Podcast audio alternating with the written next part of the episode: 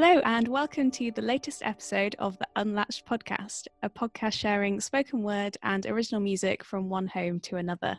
I'm Amy Hodkin. And I'm Jessica Cashdown Brown. I don't know if you can tell, but for the first time, Jess and I are actually talking properly online rather than recording our bits separately. So it's very nice to actually see you, Jess. Yeah, likewise. So, this is our class of 2020 special episode trying to help graduates celebrate in place of whatever graduation ceremonies they should have had this summer but couldn't have. So it's something towards helping them celebrate their work. Because we both know that third year can be such, or final year rather, if you've done years abroad or you're an MA student, um, we both know that your final year is so tough anyway, with the amount of pressure on it, without having to deal with a global pandemic on top of that. Yeah, for sure. And yeah, having to do that remotely from home and you know not having the access to like the library and that sort of thing or the spaces to study in as well as you know the actual celebration side of it to congratulate people as well like congratulations on making it through this year of all years as your final year of university and also to all our contributors who've done so well in their degrees at a time when doing well in your degree was probably secondary to just making it through. yeah, definitely. So, this is our Class of 2020 episode celebrating the work of people who graduated this year, whether that was from an undergraduate or an MA course. So, our contributors who were really excited to you know share their work and and talk about it we've got work from clementine brown vanwy arif mcdonald Michael Morgan, Molly Winters, and Sarah Murray. Excited to hear from all of them. We've got a mix of poetry and also fiction that's both historical fiction and kind of YA children's fiction, and also a non-fiction essay written about what it's like to graduate um, in 2020. We're obviously going to talk about that later, but I think when we both heard that piece by Sarah and, and read her blog post that it's from, it really resonated with both of us. So I hope people listen through to the end and and hear that. This episode we don't have a musician spotlight because we're focusing on giving the spotlight to writers who have graduated this year in 2020. Submissions for episode 8 are also currently open, so do send us your work. You can find us uh, on Facebook, Instagram, and Twitter under Unlatched Podcast, and you can find our website at unlatchedpodcast.com obviously like the format of this is going to be a little bit different to um, our previous episodes where we've recorded things separately and then pieced it all together. But as we are able to now communicate directly um, it's very nice. So we are going to be having more of a, a discussion about each piece. And also i just wanted to ask you jess like what are you up to at the moment? How's your writing going?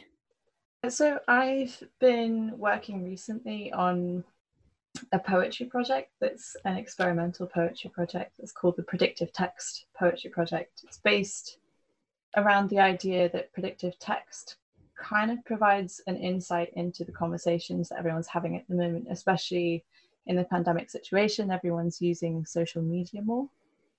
So each week I give out a prompt and I get loads of people through all social media channels to submit responses where they complete a phrase using the prompt as they're starting with their predictive text. And from all of the responses, I make a poem and I post that on my website at the end of each week. And it's it's quite fun to do because I've like submitted my responses and then it's quite exciting to go and read the poem when you put it up and go like, oh, did mine get in? Is it there? and then to see what you've actually done with it. And yeah, like what other people have have come up with. So yeah, I think it's a really cool idea a kind of like yeah. I guess it's a found poem sort of idea, isn't it? Yeah, absolutely. I'm loving how collective and collaborative it feels. Like it is a reflection of everyone. Obviously, you know, I'm stuck within my own social media echo chambers. A lot of people share the same views as me. I'd like to branch out further, but I'm not sure the algorithms are allowing me to push beyond the scope of that. and the the kind of prompts you're giving as well are really interesting did you have one about trees? Yeah, I can't I remember. That was possibly my first one. Was that the first yeah. one? I really liked yeah. that one.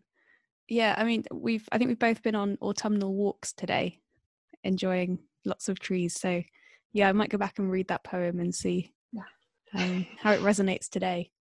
a lot of them have been kind of environmentally themed, trying to push in a a general way towards what people are thinking about and worried about and what's on people's minds as problems for now and what we're doing about them and what we can do about them and kind of trying to seek within each a thread of positivity to like bring through a positive message Because each of the poems has a different prompt.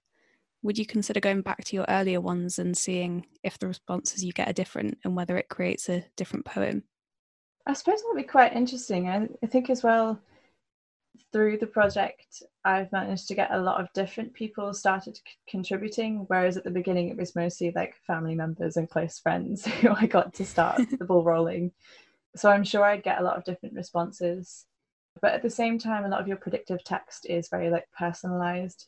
And I found already that even with very different prompts, a lot of the people who've submitted to previous ones who are submitting now submit very similar sounding things because their keyboards get stuck in a little loop of predictive. So I'm trying to leave longer gaps between them to let people's keyboards reset.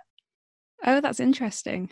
It's an interesting insight into how predictive text works as well because didn't really have a clue about that before other than that they kind of learn the language as you use it.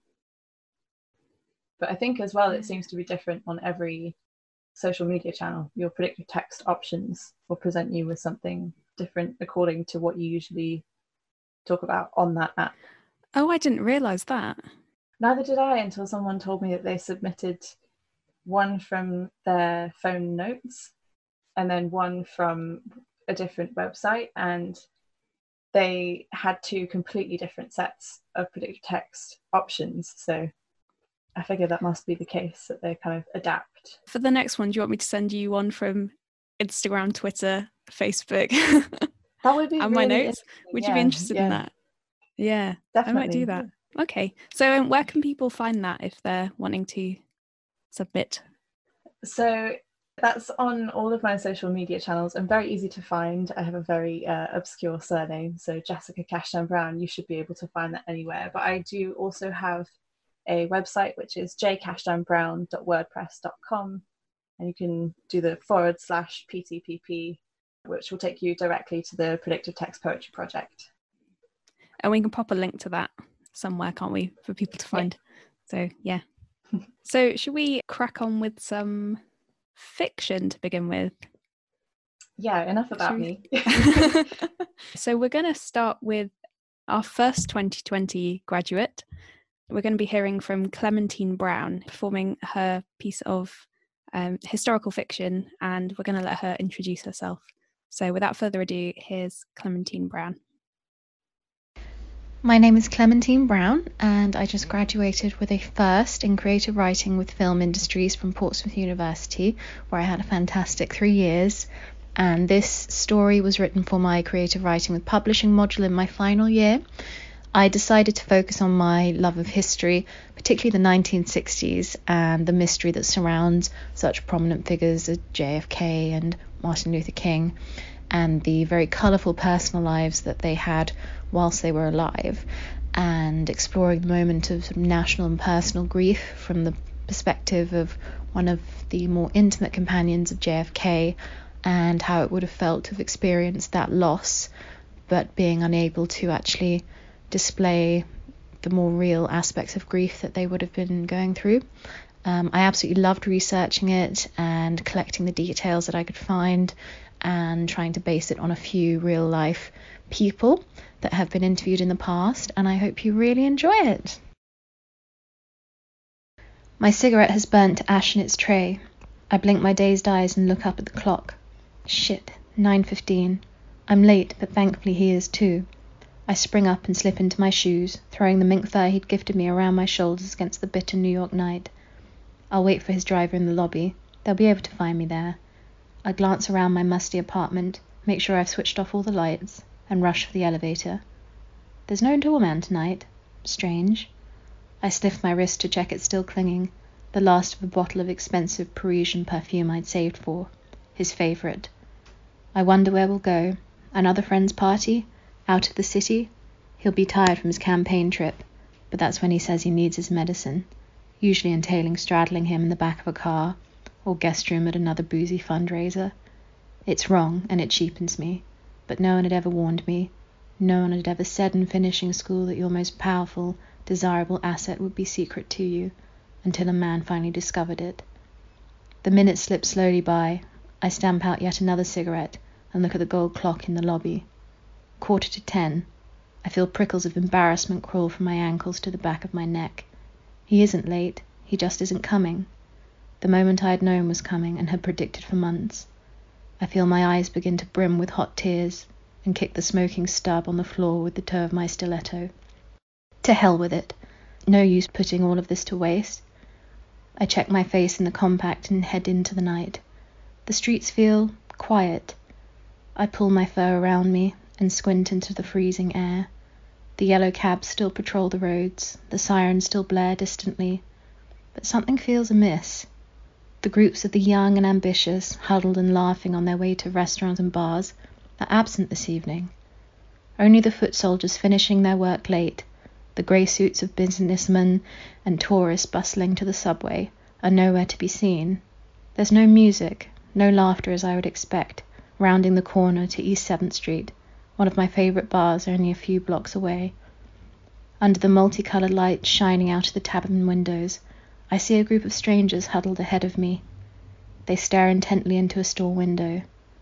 I walk briskly against the chill, eager to get to McSorley's and order a stiff drink.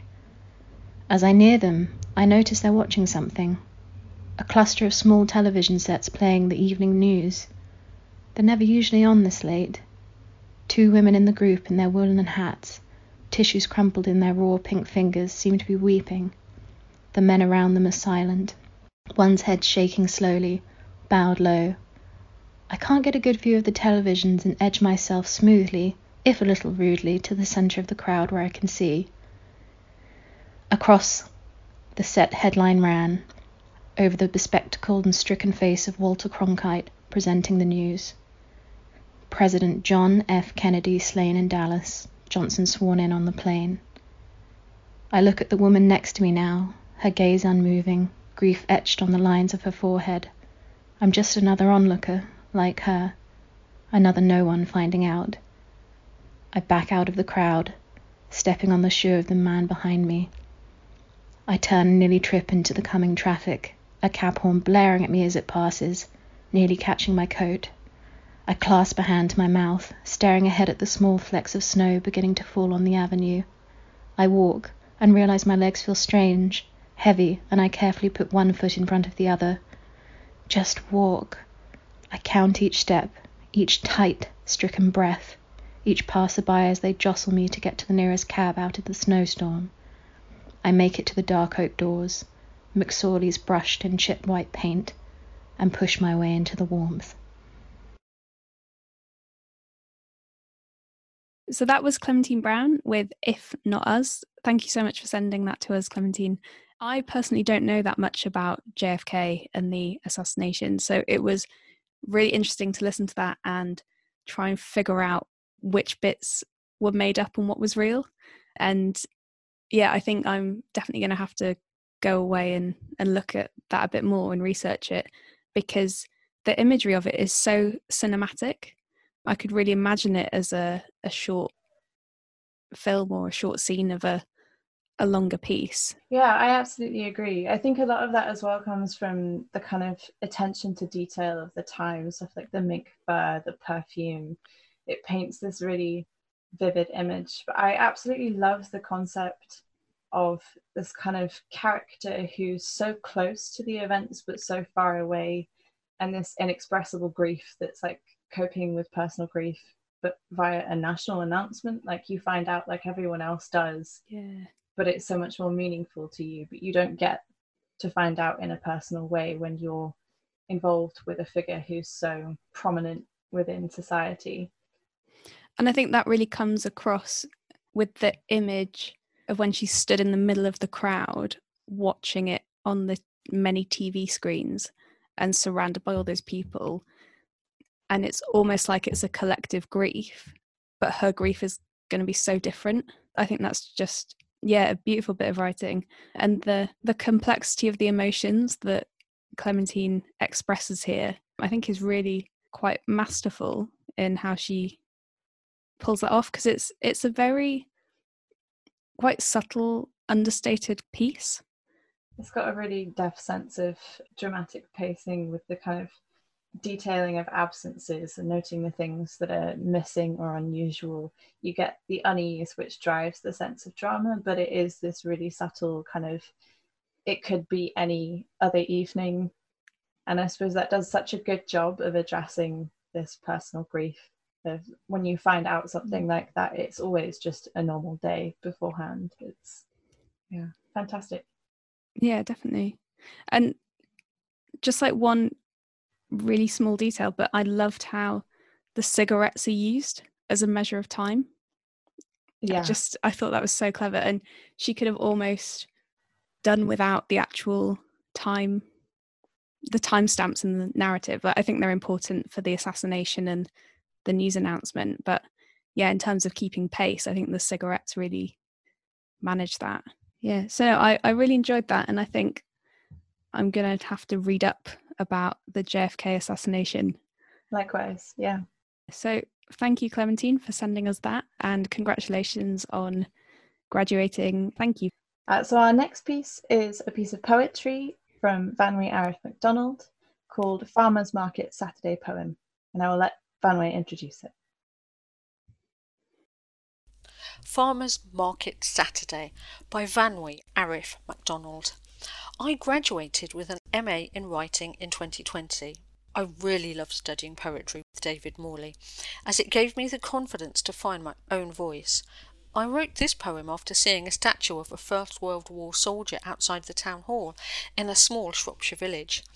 At the heart of the village was a samosa and chai shop.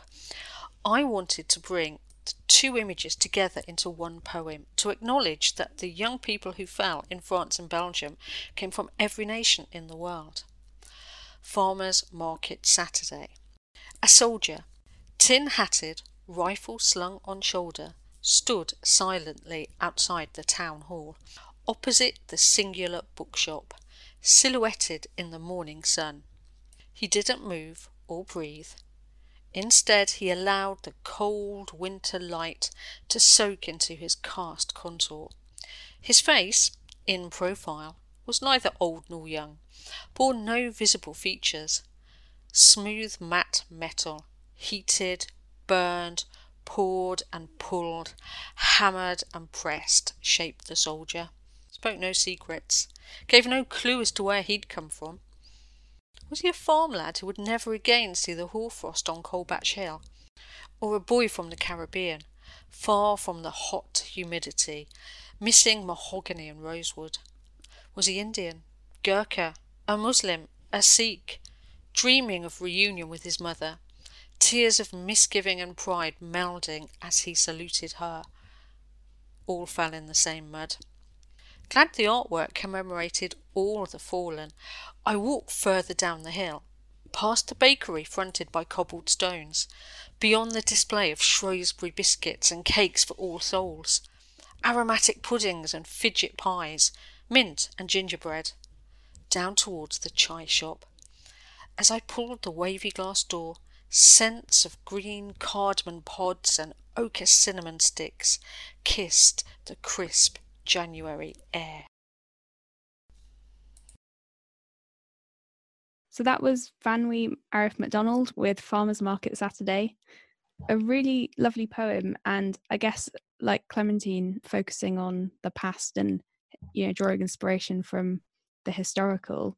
I really love as well in this piece how it focuses on the past, but it also pulls you very specifically into the present, and you have this really sensory approach with the kind of food and smells, fidget pies, gingerbread, chai, cardamom pods, ochre cinnamon sticks.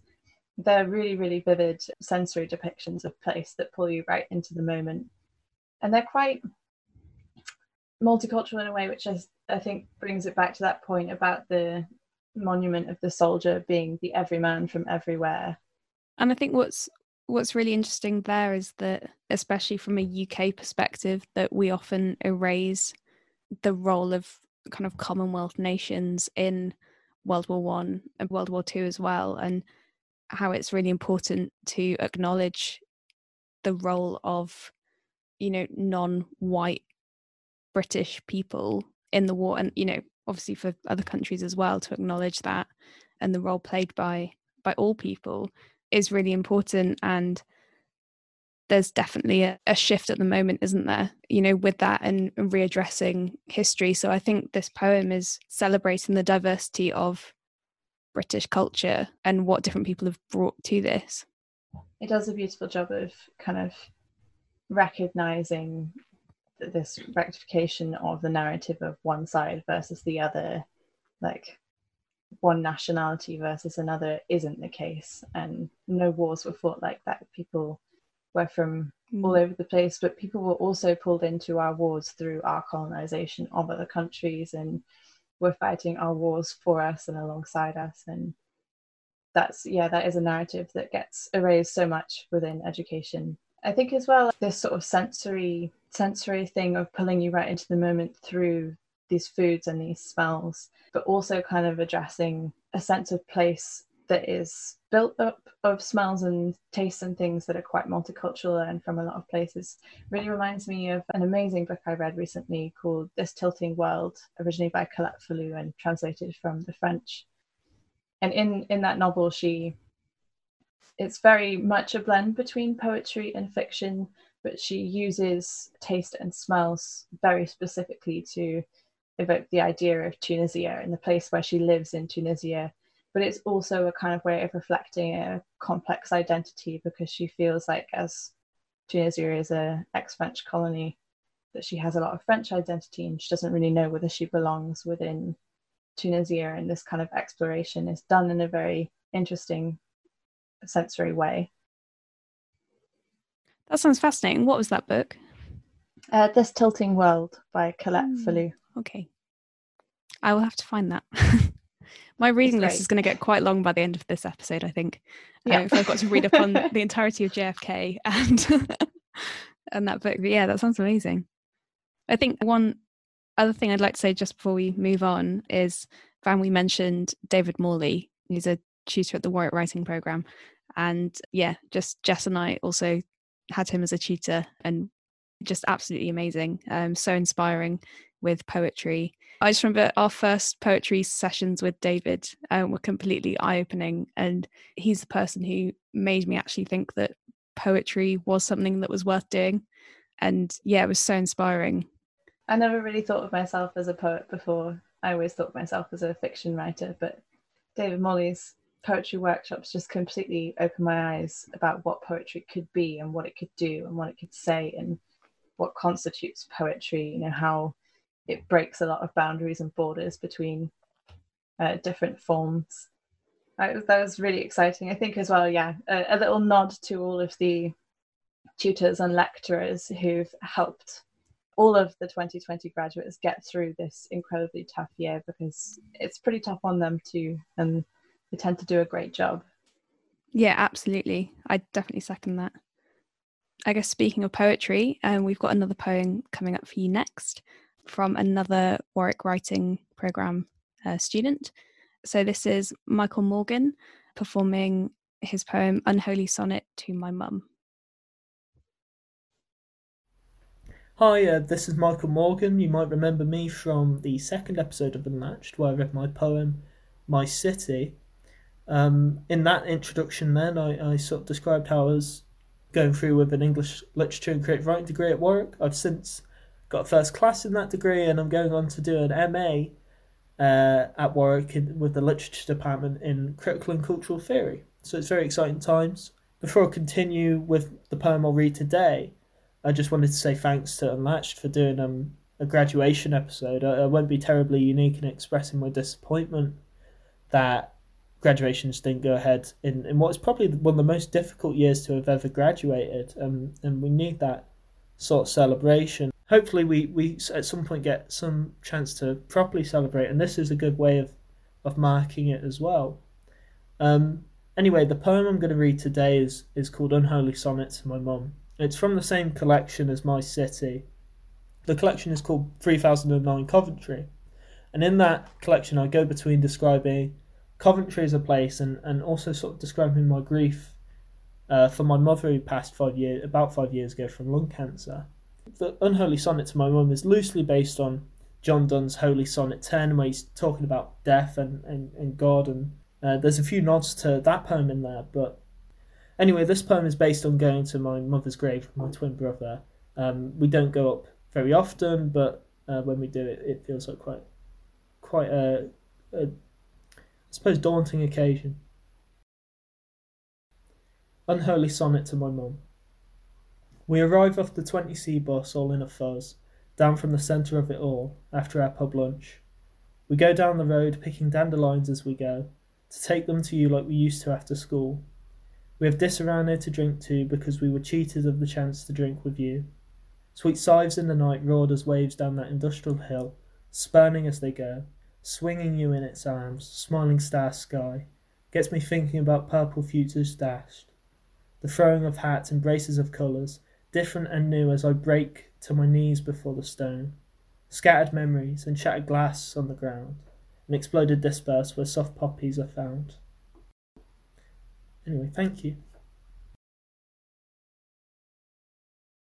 I really love in this poem the way that it sort of hinges around what grief does to memory in terms of the memories you have and the memories you never get to make and the memories of experiencing your grief as you're experiencing it now and how it changes over time. I really love that line about bringing Disaronno because they never got the chance to drink together. Mm. This kind of sense of wanting to include someone and marking their absence almost in the memories you didn't get to make as well as the memories you do have of them. I think that came across really beautifully.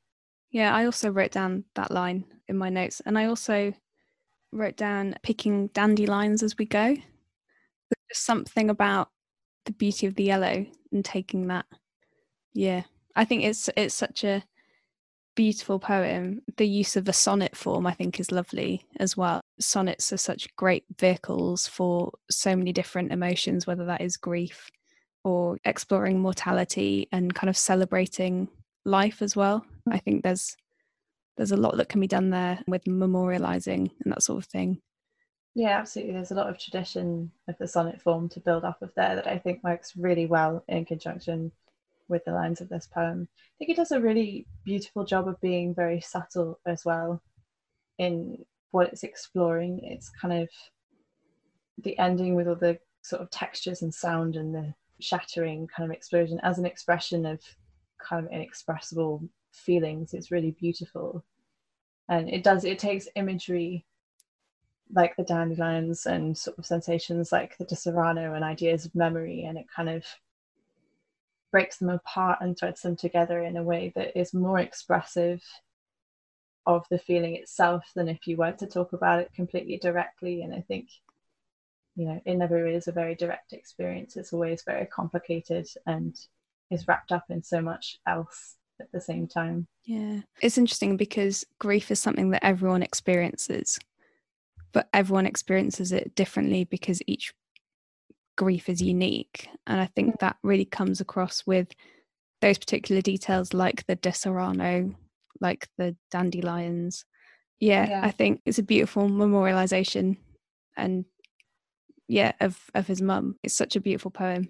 You can also tell as well how much thought has actually gone into this poem from Michael's introduction. I mentioned John Donne, but all the different elements that he's incorporated into, you know, just 14 lines, I think is is really quite impressive.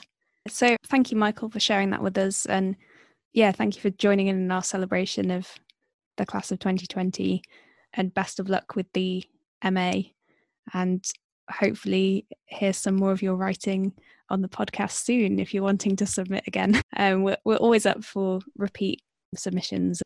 Next up, we have Molly Winters reading a piece of YA uh, or children's fiction, which, just before we get into it, I actually found so nice to listen to. Um, just to listen to something I don't know that with kind of COVID and everything else, it was just quite relaxing and and nice. Molly Winters studied creative writing and film industries at the University of Portsmouth, and this is her piece Queenie Brook and the Dreamcatchers. Hi, my name is Molly, and today I'd like to share a segment of a young adult slash children's creative writing piece that I wrote during my third year at university. The aim of this piece was to cover mental health within young adult slash children's fiction and to reform children's ideas surrounding it, while creating empathy, relatability, and to confront the stigma surrounding mental illness. This story follows a young protagonist called Queenie in her efforts to confront her anxiety and later discovering she can control her dreams. Jacqueline Wilson inspired me greatly as a child, and I wanted to carry on that legacy by continuing this important conversation. Without further ado, this is Queenie Brook and the Dreamcatchers. I woke up to a breeze which was unusual as I wouldn't leave my window open at night so deep into winter. It was still dark out, and my room was dimly lit from the glow in the dark stars on my ceiling. My body was vibrating like it was oozing electricity, and I felt overwhelmed with the feeling of my heart racing, ready to jump out of my chest. I jolted up and turned to see my peacefully sleeping body behind me. My mouth dropped at the sight in front of me. I leapt from my flower patterned bed, and attached to me was what looked like a glowing worm. It radiated silver and flared a blinding white light. I can't be, I muttered to myself. I poked my palm and my slightly translucent finger fell through. My body shook and I gave a quick bark of laughter. I leapt from my unmade bed and glided over to my poster covered bedroom door. Oh my god, I said shakily at the disbelief of me, Queenie Brooke, basically flying over to my bedroom door.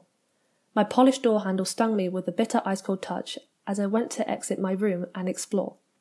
I pulled my strawberry patterned pyjama sleeve over my stiff hand and managed to swing my door open. However, I bounced back when I saw a lady, whose curly hair defied gravity, stood in front of me and in my dark doorway. Oh, you scared me, she gasped. She stuck out her flaccid tongue to catch her quick breath, and I did the same. She slid her crimson glasses down the bridge of her thin nose and lowered herself to my level. Her green eyes popped out at me as she looked me up and down, pursing her lips. Mm hmm, yes, very good she muttered to herself. She whipped a leather notebook out of her striped pocket and scribbled something down. She then jolted her neck to look at me.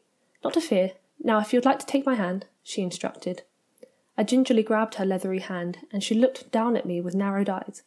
Come on, dear, look up now, she demanded. I cracked my neck back, and so did she. We launched through my star sticker painted ceiling and into the clouds in a blur of speed. Wherever we were flying was damp and cool, and everything was twirling. The wind was screaming as a strong gust launched us to the left, and whatever had engulfed us spat us out and onto a bumpy cobblestone floor. The petite mystery woman hoisted herself up from the floor, and I think every single one of her bones cracked along the way. I led there in a heap, smelling the damp floor, too shocked to move. Well, come on, lazy bones, you can't stay there all night, she lectured. I peeled myself off the ground, and in front of me was a grand iron gate that was even taller than Mr. Williams. I couldn't even see the top as the ends of each pole disappeared into a thick mist in the sky. Where are we? I questioned. Well, firstly, my name is Nina. You may have read about me in your Dreamcatcher's guidebook, she gloated with a tight smirk.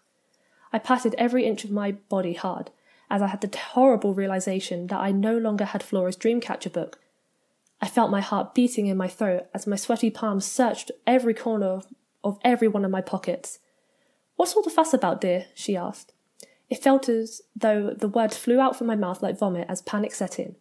The, the, the diary journal thing, it's, it's gone, I lost it, I fretted. Nina grabbed my flailing arms and pulled them down hard to keep me still. Two black figures were approaching slowly behind Nina, and the second I saw them, my digestive system threatened to throw my dad's homemade pizza back into the world. The stabbing ache in my stomach was unbearable, and my breath was so fast and short I couldn't breathe. Nina clocked onto the figures looming nearer to us, and her hands began to quiver. Sweetheart, you need to calm down, she demanded. No rational thoughts could enter my overcrowded brain, as my anxious thoughts raced around like a Catherine wheel. You need to calm down now. They'll go away sooner if you do, she yelled. But it was too late.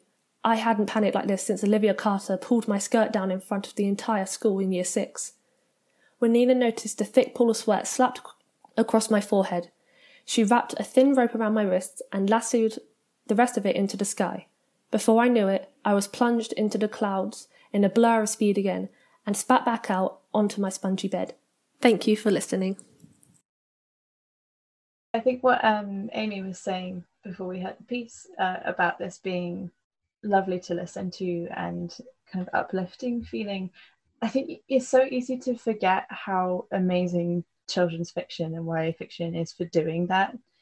I think as someone who's done a literature degree and worked in an independent bookshop, I'm exposed to like a lot of different literature, but you always kind of stick to the literary fiction and kind of adult stuff once you're beyond a certain age. But actually, there are still kids' books that I return to again and again because they they do just have such an amazing way of tackling, as Molly's piece does, quite difficult subject matters to do with like anxiety and mental health and whatever else, but in a way that is so lovely to read and it feels really kind of nurturing. I think that was what I got from it. It was exciting and full of light and all these beautiful little descriptions, like a character with curly hair that defies gravity and is kind of sassy, no nonsense guide, and all the little intricacies of childhood stories, like having a guidebook, and you can feel like the web of a wider story building out of that with a kind of this guidebook is clearly a story within the story that spreads further and teaches you about the world that's there and all these funny visceral descriptions of things.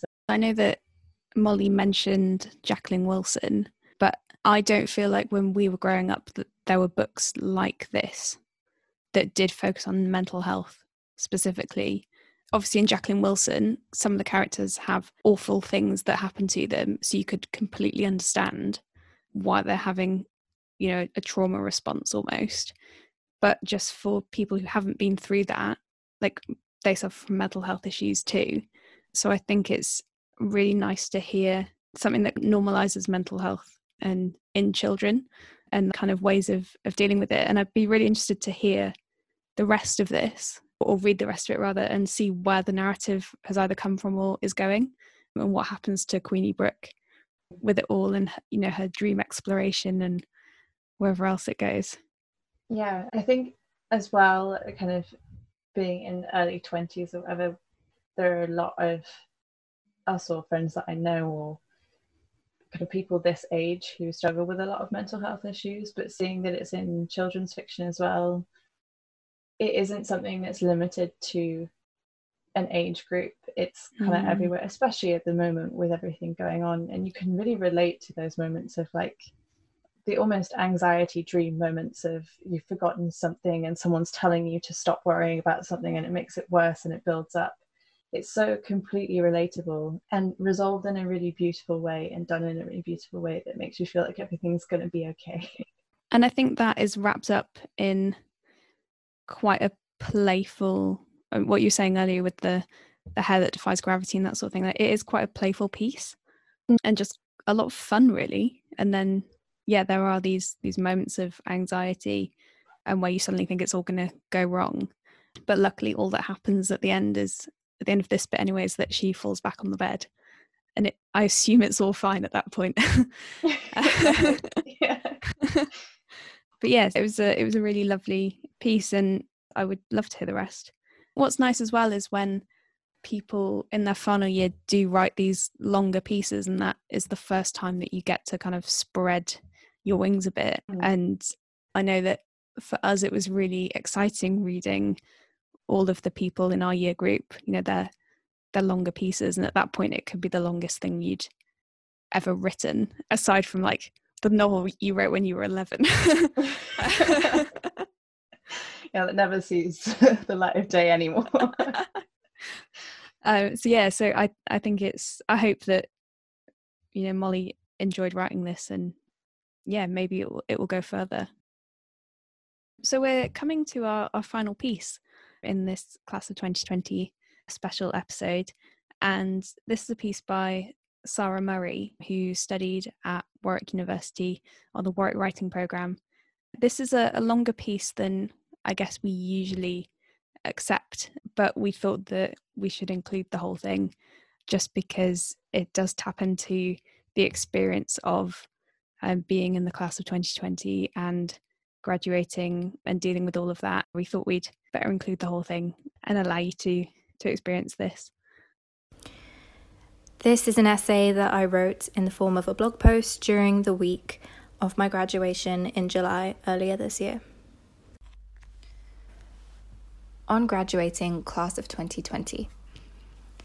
My age can be measured in social media. I'm too young to have had MySpace or Bebo, but I feel too old for TikTok. I'm just under the cutoff for millennials. I'm a 90s kid, but only from 98. In other words, I'm 22, and this year I'm graduating as part of the class of 2020. Throughout my brief adult life, from 18 to 22 years old, there's been this ever present shadow that of an impending, then delayed, then impending, then confused Brexit.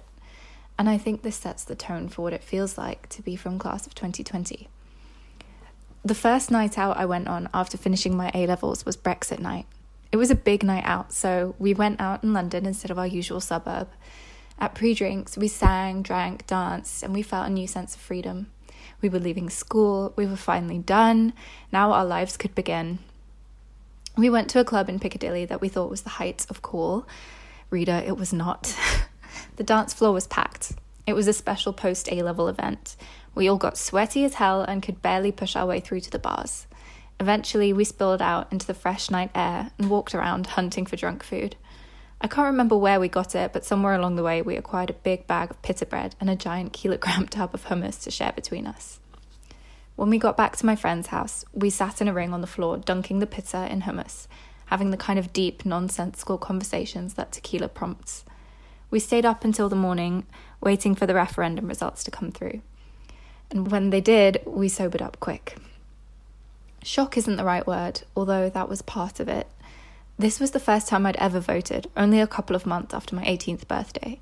Suddenly, things just weren't how I had always imagined and assumed they would be. I sensed for the first time that my world was not my world, and whoever's it was, it was far out of my control. A season later, there was another night like that. During our first term of uni, a horde of students and I piled into our accommodations common room to watch Trump win the presidential election. Again, something felt wrong. This was the world we were only just beginning to reach, grazing at it with our fingertips. In a few years, this world would be ours, but it looked nothing like a world we wanted. Donald Trump, the caricature of capitalism gone wrong, was now the leader of the USA. Everyone became political after that. When things are bad, you can't afford not to be. Fast forward to my year abroad in Spain, I'm having a frustrated, halting conversation with an American Trump supporter I meet getting food after a party. I ask him why he voted Trump. He cites policies he can't name, and I ask again. Then he says, I voted Trump because my parents did, and they're my parents. Why would they not vote in my interest? After a couple of minutes of spluttering, I realize I've become that Brit raving about politics in the chippy, raising my voice at a stranger. This has never been me before. I try to emphasize, it doesn't feel good, but for once I'm too passionate to be polite. Another year skips by, and I'm working as a student ambassador, giving a tour to a 17 year old girl with bright, hopeful eyes.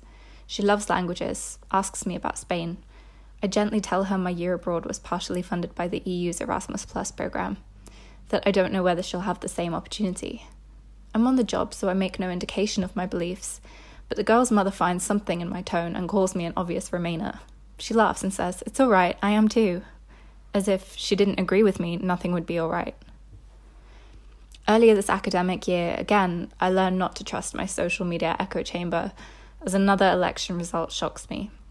It's painful to accept that my bright, progressive social circles are small, tiny in a world increasingly filled with misinformation, institutionally encouraged hatred, and systemic discrimination. Then comes spring and March, my boyfriend, an Austrian friend, and I go on a mini break to Wales to climb Mount Snowdon. It's cold and windy, and we forget ourselves. Nature scrapes Helena's knee and knocks us into deep sleeps in the evening. We eat roast lamb and drink Welsh beers. But on the train ride home from the trip, we let ourselves look at the news and find that a somewhat worrying virus has now become a real threat. Helena, our Austrian friend, leaves the next day, flies back to Vienna to be with her family for the lockdown. I haven't seen her since. Quarantine falls. I visit my parents for a weekend that turns into 75 days. I finish my finals without a library. Acne blooms on my cheeks from stress. We disinfect all our milk cartons and vegetables. We knew we wouldn't have a graduation, of course, but now, with the coursework handed in, the exams completed, the months passed in isolation, the rules are slackening. People are allowed, encouraged even, to go back outside to restaurants, bars, and pubs. The UK is falling back into its old swing for the most part, but larger events have been left behind. Even with what we are allowed to do, it feels too early. In the charm of July's sunshine, I feel the creeping menace of a second wave. Graduations are just ceremonies, frivolous parties, really, and low priority within a dangerous situation. But it feels like the class of 2020 would have deserved their celebrations. The economy is in its worst shape since 2008. Graduate jobs have been revoked and delayed for those who have them, and those who don't, like me, are in a mad scramble for work. I graduated with a first class degree. It was mailed to me in the post.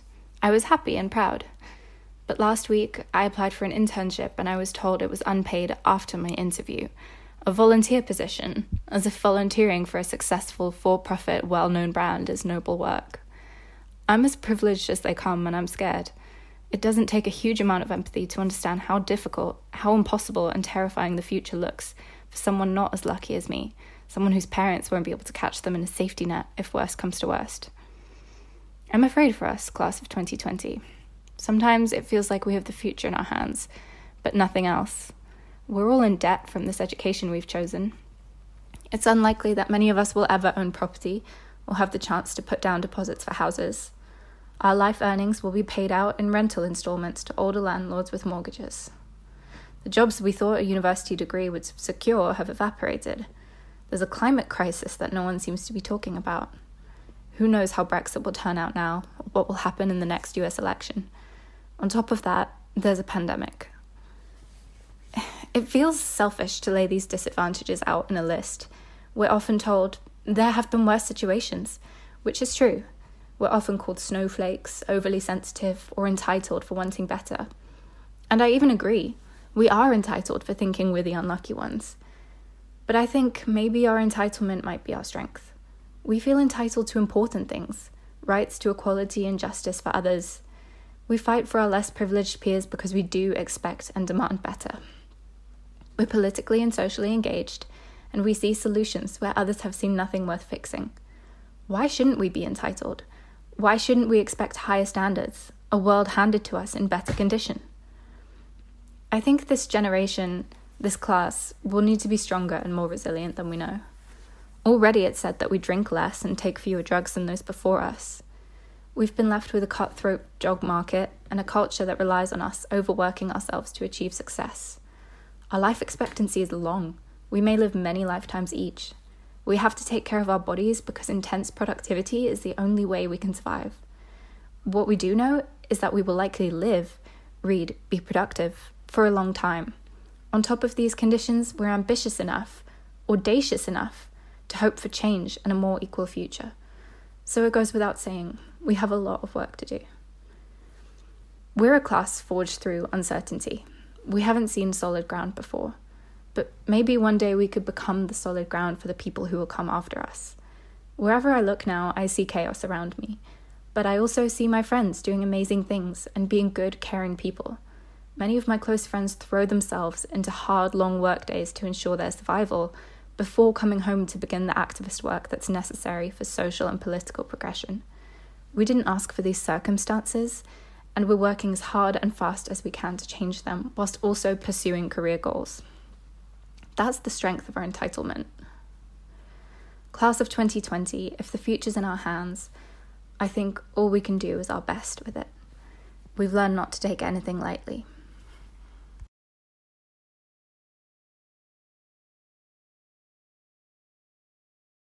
That was Sarah Murray's essay on graduating. I know the first time I listened, I felt quite despondent in the middle when she's listing all the things that the class of 2020 have had to deal with.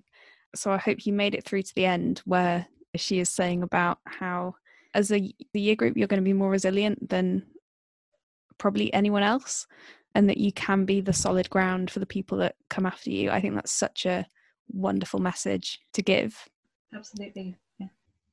I think that's that's the thing is it, it got quite dark and quite depressing in the rural experiences. Although you know we graduated last year, so we're not class of 2020. Didn't have this same stuff to deal with. You know, we had whatever other trials we had, but nothing like a pandemic in the middle of your final year.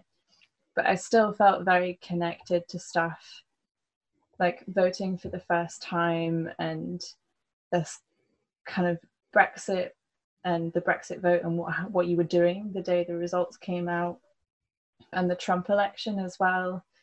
They were they were all events that I really connected with in this moment on which you become more political because all of these things are happening and it's not the world that you imagined you were kind of graduating into that you were becoming part of. And i think that uni is almost the next step of that. It's kind of i'm graduating into the adult world of like career work and the rest of it and it's not the world that you thought that you were joining but that, that doesn't have to be something that weighs heavy on you. It's something that allows you, from your perspective, to demand better of the world, to say, actually, you know what, it doesn't have to be like this. If it's not the world that I imagine joining, I can do something to make it more into the world that I imagine joining, that I want it to be. Uh, and that going through all of these trials will, yeah, make you a much more resilient year group and much more able to be the ones who pave the way. Yeah, I mean, I didn't, thinking back on it now, having heard Sarah's piece, I didn't realize quite how much, well, it's going to sound stupid, but like quite how much Brexit was the thing that overshadowed our entire time at uni. And that obviously I was like very keenly aware of it, but it's only looking back on it that I realized that that was the big thing. So there was that, and mm. then the Trump election, all this, and it's like COVID was just the next thing on top of all of that. No wonder people have been really struggling with it. And I think that's something that, you know, when people talk about like, oh well, you know, entering the job market and you know, oh well, you shouldn't complain so much because other people have had to deal with tough things before. And I think, but not surely not this many. You think about like the climate crisis as well. Like there is yeah. so much to contend with. I think laying them all out like that, it does feel like a lot. But it's this kind of seeing potential amongst the chaos. Like, you know, coronavirus has probably been a lot better for a lot of us who are in more privileged positions than a lot of those who are not. I mean, I guess being able to be at university, probably in a more privileged position than a lot of other people are going through this pandemic. But coming out of the pandemic as a potential for change for the better. You know, people who are in a privileged position have had a pause from their normal daily lives, really. Everyone's having to reconsider what what they do day in day out what like their normal actions are and kind of adapt and that shows us that we can adapt we can change and there is this this potential for more i mean a lot of what's behind my predictive text poetry project is this kind of demanding better from the world that sarah talks about that it's kind of seeing yes this is what's on our minds and this is what's constantly sitting on us as the things we're worried about that we're talking about. But actually within a lot of our conversations there is a path through to something positive. There is a way to demand better to make change.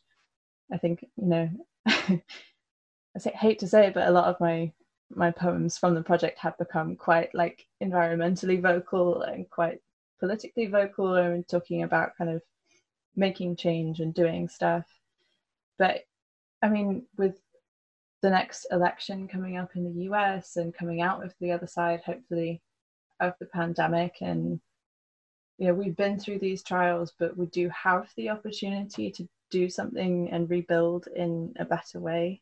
And yes, the job market is absolutely terrible at the moment, but, you know, that also provides a potential to change the job market and create jobs in new sectors that are really important I had one other thing to say about Sarah's. The line that really stuck with me was I go home for the weekend and it turned into 75 days. And how at the beginning we just had no idea of what was going to happen, how it was going to unfold. And I guess we still don't. Things change all the time. But I suppose I'm more hopeful well, why can't we be a vehicle for change and why can't we be, you know, doing things differently in the future because so much has changed already that, you know, why not come out of this being more ethical and more environmental? I guess I'd like us all to come out just being more caring. And I think there's p- potential for that. Definitely. I'd also like to add that I'm really inspired by what Sarah's doing at the moment and that this essay was part of a blog that she started up called Leftovers, which we will link uh, in the description for the episode. I guess as a, a final point, I'd just like to say to everyone who graduated in 2020, I really hope that at some point you do all get a graduation ceremony and the chance to properly celebrate this um, and all your achievements because you absolutely deserve it with everything that you've been through this year. And yeah, thank you to those people who did submit work to us. But even if you didn't, you should be really proud of what you've written this year or put out or what you worked towards because it's been it's been a tough year and I think you've all done amazingly to to get through it and graduate. So would love to see all your graduation photos when they um, actually happen and whenever that is and that you can properly celebrate. Yeah, you deserve that. So that brings us to the end of our Class of 2020 special.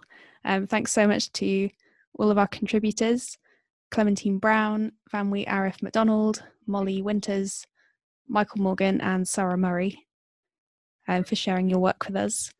Our next episode will be a kind of usual Unlatched podcast episode with writing and also a musician spotlight episode. So do send us your submissions for that to unlatchedpodcast at gmail.com and you can find all the submission information on unlatchedpodcast.com.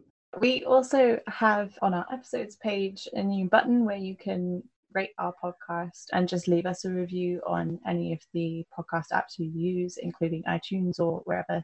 Do do let us know what you think um, of the podcast, and I guess if you don't want to do that, you could also send us an email. And yeah, we're always very happy to hear what what people think about it. Thank you for listening, and goodbye.